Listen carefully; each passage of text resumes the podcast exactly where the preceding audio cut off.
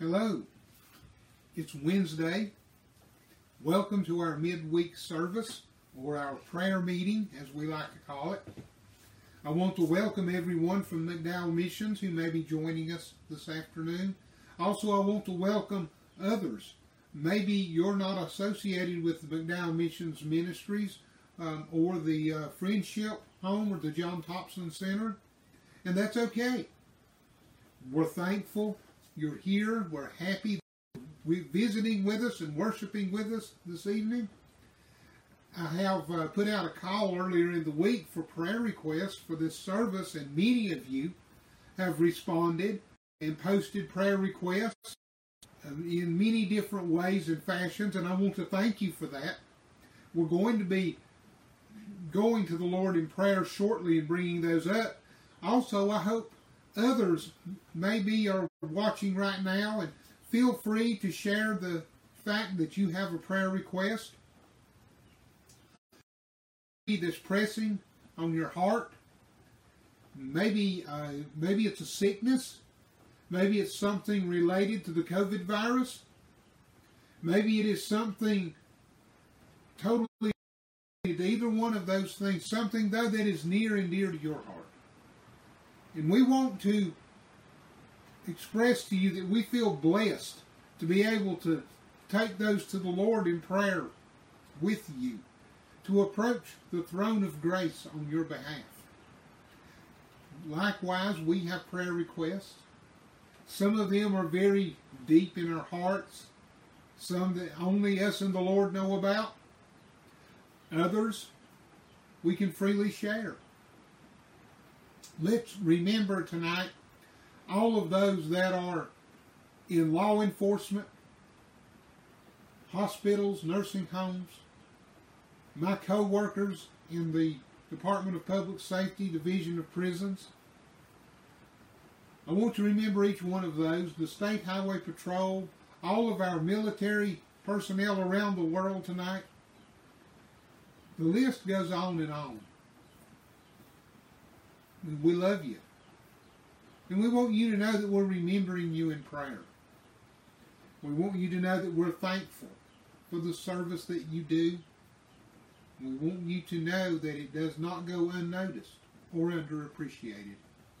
Also, tonight we want to remember our government, whether it is local, state, or national government, regardless of whether it is a Republican or a Democrat, an independent or an unaffiliated. I want you to know that we're praying for you. I want you to know that we're lifting you up in prayer tonight. We're seeking that God would have a mighty hand in your work that you do and upon your heart and the decisions that you make. And we're praying that through this difficult time, wisdom would be granted for your leadership. We're going to be going into the book of Philemon shortly. Philemon is a small book in God's Word. It is a book that follows Titus and is just before Hebrews. So grab your Bible. Find the book of Philemon. We're going to be going into God's Word shortly. We're going to be letting it speak to our heart and life, and we're going to be praying for God to do so. Without any further ado, Let's go to the Lord in prayer. Let's lift up the requests that have been made, the ones that are being pleaded out to the Lord right now. Let's just ask Him to have His way in all of our lives. Let's ask Him to speak to our hearts. Let's ask Him to open His Word and reveal it. Let's pray. Heavenly Father, thank you for the privilege of coming to you tonight. Thank you for everything that you have provided and done. Thank you, Heavenly Father, for your blessings upon this nation. Lord, I know tonight that we don't deserve it. Not because we're any kind of evil above and beyond that of anyone else. The Lord, simply because we are sinners by nature. And Lord, if it wasn't for your Son Jesus Christ, we would have no right to petition you tonight. But thanks to Jesus, we have that call.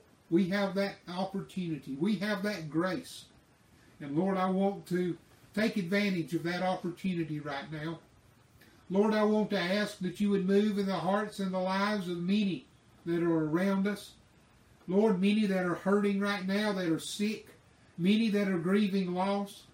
Lord, there are many that are wondering tonight where the job is going to come from that's going to pay the bills. Lord, there are many that are struggling, many that are living in fear tonight.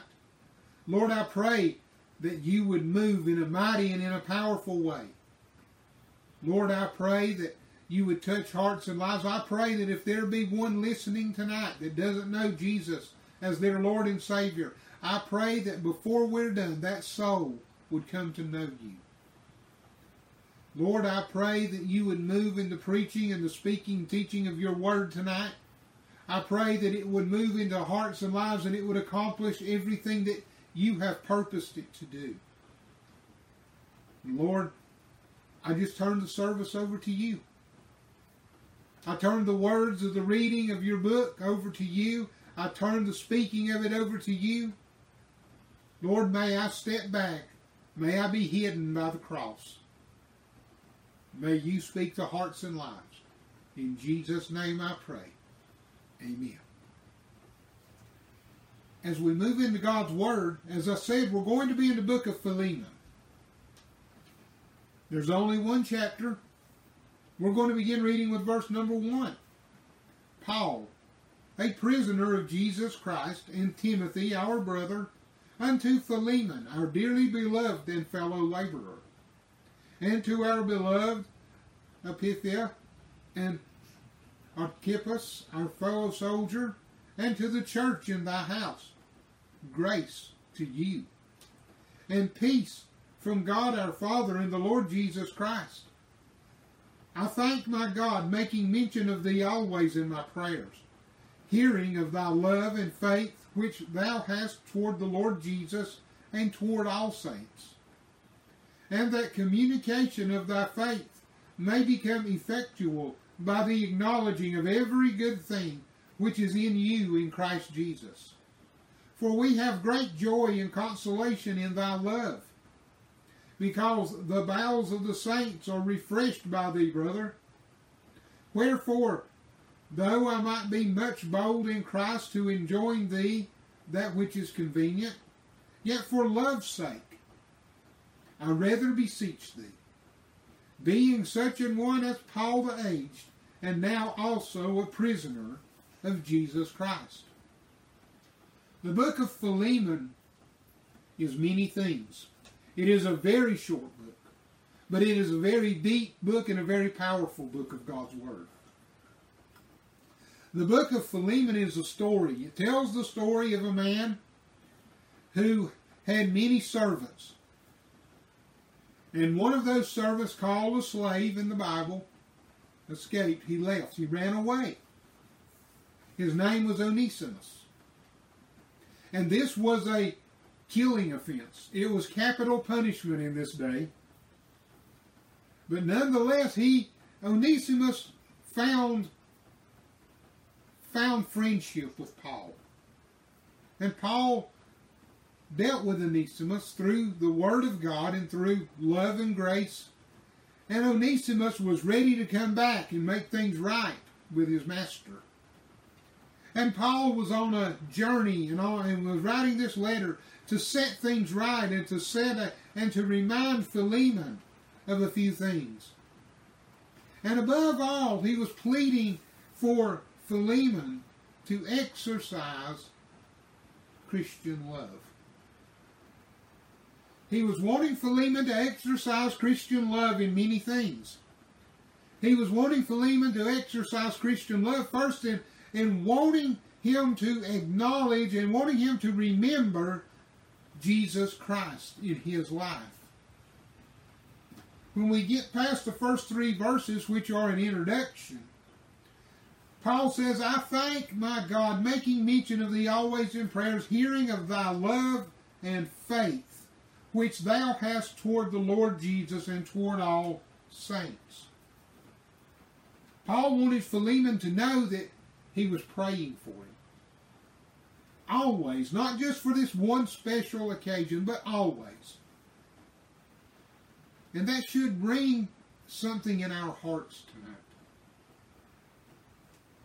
In, in all of our lives, we find ourselves at some point in time, some more than often, more than others, we find ourselves being a Paul to a Philemon, trying to reconcile differences, trying to reconcile a bad situation, trying to reconcile something very difficult. And how do we go about doing that? What do what path do we take? Do we take a path of getting even? Do we take a path of being vindictive? Do we take a path of encouraging someone to to uh, uh, to take and get get vengeance and revenge? Do we take a path of telling someone to just lay down and take everything that they have due coming to them? We certainly want to encourage those who are wrong to be responsible and accountable. But what about those who have it within their power to wield responsibility and, re, and, and to invoke consequences? How do we handle them? To say someone has done something wrong and that they must be responsible and, and they must take accountability for the wrong, that's one thing. But to tell someone else who has the authority to invoke consequences. What do you do? Do they do they invoke everything that is so powerful that, that, that they have total authority over? Or do we encourage them to be prayerful and exercise love and grace? Now, exercising love and grace doesn't mean letting, letting an offender off scot free. I work in the North Carolina prison system. I'm surrounded all day by men who have committed some horrible crimes. And they are being held responsible for those crimes. They have stood before a jury of their peers. They have been found guilty. A sentence has been handed down by a judge and they are in, incarcerated to serve out that sentence. Some of them are very, very ugly. Some of them, when you find out about them, they make us come to the point of saying, my goodness, something more should have been done to this person. But when we read Philemon, we also must ask this question as a sinner, having no hope for a relationship with God, what more should have been done to me? Did I get the consequences that I deserved from God? No, I didn't. No one who is truly born again today can say that they really received all the consequences due. Because if that were the case, we couldn't be saved. Salvation is an act of grace. It is an act of God's mercy in our life. Now, does that mean we turn away and forgive everything? No, it doesn't. But it does mean that we need to realize that through love, through love. We need to extend grace to everyone. Whether they are a convicted criminal who has wronged the justice system in this nation, whether they are an immoral person who has lived a life of sexual immorality, whether they are a person who has wasted their life on drugs and alcohol, whether they are a person who has lived outside of God's love who has hated and taken advantage of people and used people. We're not going to see those people born again. We're not going to see them come to God unless we are willing to show the way. And that's what Paul was telling Philemon. He was asking Philemon to show the way. He, when he says, hearing of thy love and faith which thou hast toward the Lord Jesus and toward all saints, that the communication of thy faith may come effectual, which means the communication of his faith may be meaningful. It may bring about that which God wants it to bring about by the acknowledging of every good thing which is in you in Christ Jesus. Paul told Philemon, I know the Jesus that is in me is in you. And I know that your faith is strong. I know that it is large and great and abundant. I know that your faith is meaningful. And I know that it accomplishes things. Are you going to let this matter stop it? Are you going to let this matter with Onesimus ruin your testimony? And that brings us as a Christian to many to, to, to a very particular, very touchy point. All Christians have been hurt. I've been hurt deeply by other Christians in church. Church can be one of the most hurtful places an individual can go. People are very loose with their tongues. They give very little thought to the things that they say or the circumstances of the people that are around them. Yet they, they, they have the best of intentions.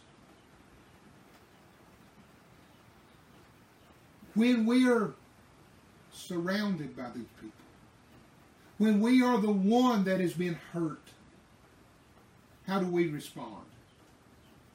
Often, as a pastor, I have heard many, many times this repeated I'll not come back to that church because of so and so saying this. And I understand that hurt. I really do. But I also understand that's not the right way to approach it. That isn't the right attitude to have toward it. That may be how we feel when we're first injured. That may be what we want to say. But when we go to the Lord in prayer and when we open His Word and we, when we examine the experiences of others who have been in like situation and circumstance, the Bible tells us to meet those with genuine love. Not just words or deeds, but genuine love. To think about graces that apply to our life and think about what would the Lord really have me do in this situation? How would the Lord really have me react to this? That's what Paul was wanting to get across to Philemon.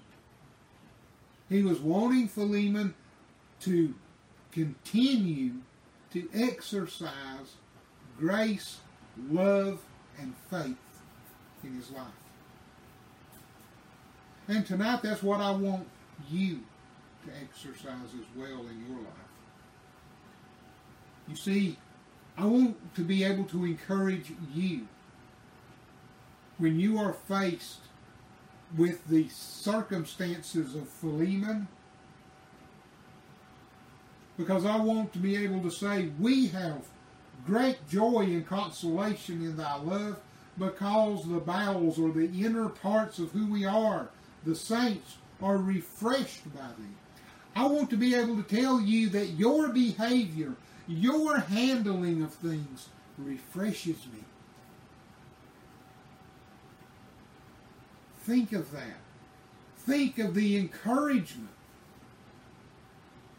that we get by watching each other practice grace, love, and faith in a difficult situation. It'll refresh us. It will encourage us. Yes, we may look back and with the eyes of the world and we may say, my goodness, they could do this and this and this and they could sue and they could gain this and, and they could accomplish this and this. But no greater act can a person accomplish in their life than an act of showing genuine, godly love, grace, and faith to another person, whether they deserve it or not. Because we were shown that when we didn't deserve it. We were shown that by God through Jesus Christ. And are we not called to be Christ-like? Are we not called to follow the Master? My Bible tells me we are. My Bible tells me that we are to exhibit to others not as they do, not as they exhibit things to us, but exhibit to others as we would have them do things to us. Do unto others as you would have them do unto you. Yes, it's much easier said than done. I'm the first one to admit it. Because I'm the first one to have been harmed deeply by other people. I admit that. It isn't a point of weakness on my part. It is simply a point of testimony in response to this message to say that I understand what Paul is trying to say and I understand what Philemon was going through. I can read Philemon from both sides, from both characters. And I believe you can too. If you really want to. And that comes down to the point that we must deal with tonight. Do I want to do this the way God wants me to do it? Or do I want to do it the way I want to? That's a decision that you have to come to terms with. Because you will be held accountable for it. That's just the, the loving truth that I can give you because it, it's, it's all genuine. We all sin. None of us are above it. We can't run from it. We can't hide behind it. We can't justify it, not in our lives, not in the lives of anyone else. Neither can we stand in condemnation to anyone else because of their sin and ignore it in our life. We can't have we can't tolerate others denying it in their life while they while they condemn it in the life of someone else. We have to realize there, there are no good guys and bad guys in this situation. There are only sinners. We're either repentant and born again, or we're not. So, how are we going to live? How are we going to practice this? When we are Philemon, when we are the one that's been wronged, when we are the one that's been injured, when we are the one that has it within our power to say, I want this to be done, how are we going to handle it? Now, we're not, uh, Philemon wasn't talking about the taking of a life. He wasn't talking about a murder where the Bible is clear. He wasn't talking about stealing. He wasn't talking about anything. He was talking about someone who left and, and went out on their responsibilities and, and they violated those responsibilities, even though that he could sentence someone to death here because of that. Paul was asking him to look at grace and to continue to practice love. Because Paul reminded him that his testimony was what stood in the balance. It wasn't just the, the ability to say Philemon served and Philemon was, was given this harsh of a sentence. It was the fact that Philemon's testimony hung in the balance. How the community was going to see him how his other servants were going to see him. Were they going to stay with him out of respect, or were they going to stay with him out of fear?